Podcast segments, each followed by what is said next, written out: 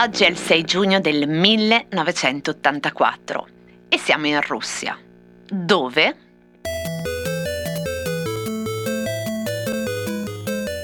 Mi spiace per quelli e quelle di voi che hanno avuto un'infanzia decisamente triste e non reagiscono automaticamente a questo tema, cioè questa musica non gli dice niente. Allora facciamo così, proviamo a ripartire da qui. Siamo in Russia, dicevo, anzi, siamo in Unione Sovietica, dove oggi, 6 giugno 1984, Alexei Paznitov, informatico all'Accademia delle Scienze di Mosca, allora ventottenne, dà vita al Tetris.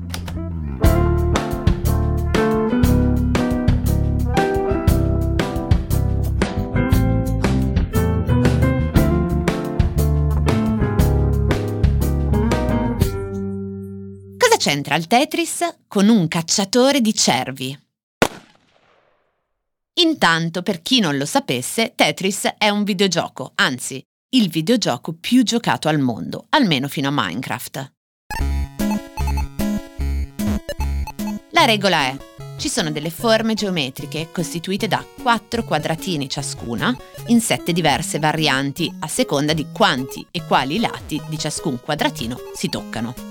Le figure cascano dall'alto dello schermo e bisogna incastrarle perfettamente tra loro per costruire un muro che si distrugge da solo a ogni linea che viene completata.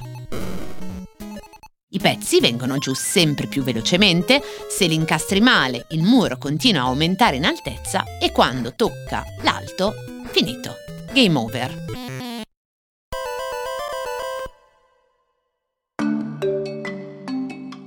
Prima volta che fu distribuito, oggi 6 giugno 1984, il Tetris era in una versione per Electronica 60, un computer che però non aveva la possibilità di ospitare immagini e quindi i pezzi, i mattoncini del Tetris, erano blocchi di testo fatti da parentesi quadre. Poi, con la versione per il Commodore IBM, messa in vendita l'anno successivo negli Stati Uniti dove il Tetris ebbe un seguito incredibile, si iniziarono a sviluppare possibilità grafiche che nell'elettronica 60 non erano possibili.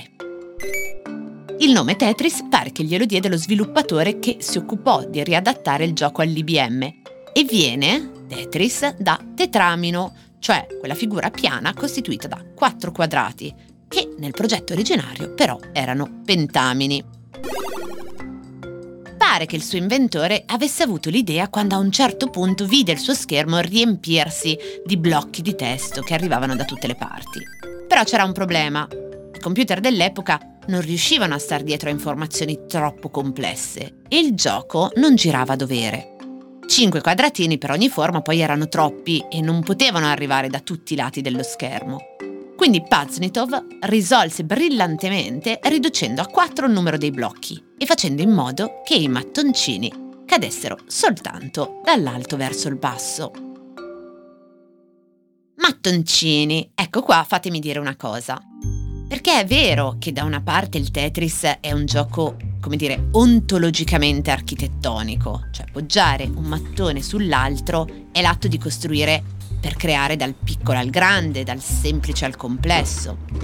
Dall'altra parte però il Tetris è anche la contraddizione dell'architettura, perché ogni volta che si compone una linea, una base, diciamo un piano, quello si autodistrugge e con buona pace delle archistar verticaliste dei nostri tempi, nel Tetris, se sfiori l'altezza, l'erezione, insomma, vieni eliminato.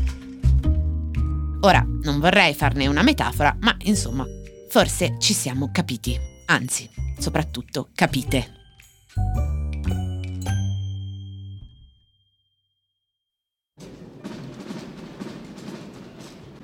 Ora, sul packaging del Tetris c'è la cattedrale di San Basilio, ma questo è l'unico simbolo russo che ha il Tetris, che immagino magari qualcuno, qualcuna di voi nemmeno sapesse che fosse appunto russo. Anche perché l'essere russo è stata proprio la ragione di varie questioni burocratiche legate al suo brevetto. Pazitnov viveva nell'ex Unione Sovietica Molto si è scritto e molto si è detto sulla sua scelta di non sottoporre Tetris a brevetto, andando ad anticipare in modo più o meno volontario di circa un decennio la cultura legata alla condivisione.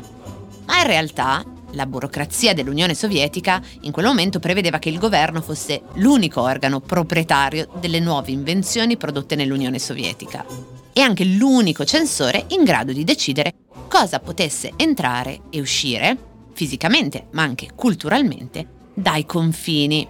E eh, Nikoli Belikov, il direttore dell'agenzia statale sovietica, in quel momento aveva il monopolio su hardware e software. Diciamo quindi che Pazitnov non aveva molta scelta.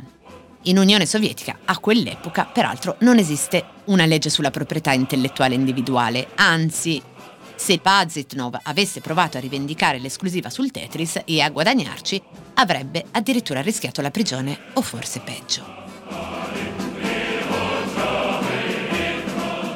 Comunque ci sono diversi volumi che hanno trattato tutta l'evoluzione della storia in modo approfondito, tra cui The Tetris Effect, edito da Public Affairs, il fumetto Tetris, incastri internazionali di Box Brown, edito in Italia da Panini Comics, e poi c'è un bell'articolo di Mirko Tommasino su un Domus del 2020, che vi consiglio, lo trovate anche online. Ogni modo, nei suoi primi 12 anni di esistenza, intorno a Tetris ci sono stati numerosi contenziosi legali per violazione di copyright e utilizzo non autorizzato del videogioco. Anche se continuano a esserci contenziosi, le cose però sono migliorate almeno quando nel 1996, emigrato negli Stati Uniti d'America, il nostro Pazitnov fonda la Tetris Company e finalmente comincia a guadagnare qualcosa da quel colpo di genio che aveva avuto dieci anni prima.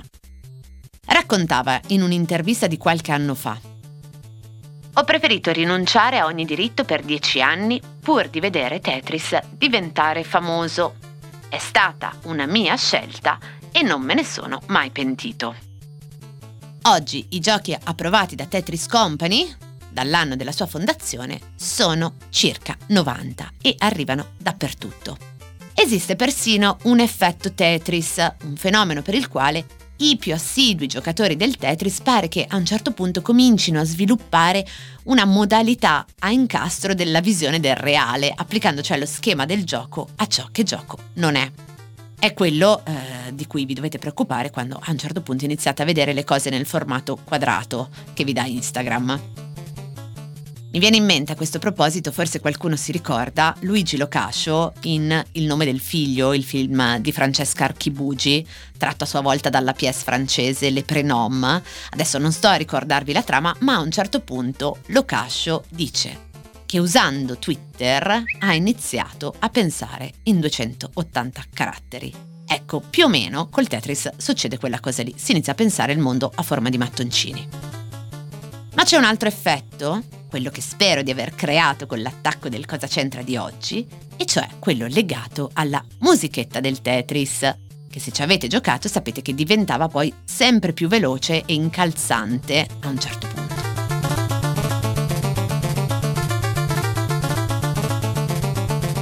Negli anni la colonna sonora del Tetris, soprattutto il Type A per Game Boy, è stata suonata nei modi più fantasiosi e con tutti gli strumenti e gli arrangiamenti che vi vengono in mente. Su YouTube ci sono tantissimi video a riguardo.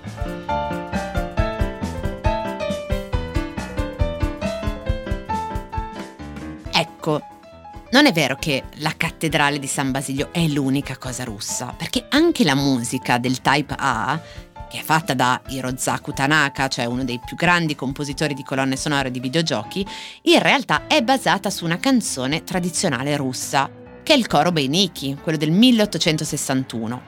Coro Beiniki che compare in diversi film, compreso Il cacciatore, in originale The Deer Hunter di Cimino, quello che nella locandina a Robert De Niro con una bandana rossa in testa e una pistola puntata alla tempia mentre gioca non al Tetris ma a qualcosa di un po' più pericoloso tipo la roulette russa.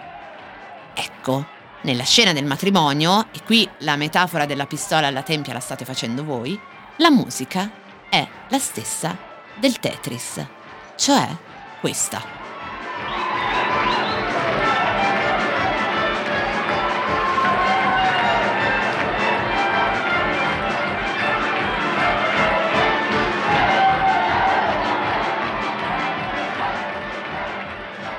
Ed ecco cosa c'entra il Tetris con un cacciatore di cervi.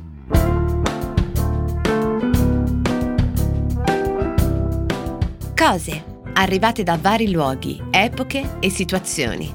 Sono sintomi, sono diagnosi e a volte sono soluzioni. Messe una accanto all'altra ci raccontano chi siamo. Io sono Chiara Alessi e Cosa c'entra è un podcast del Post in cui partendo da un fatto del giorno vi racconto la storia delle cose.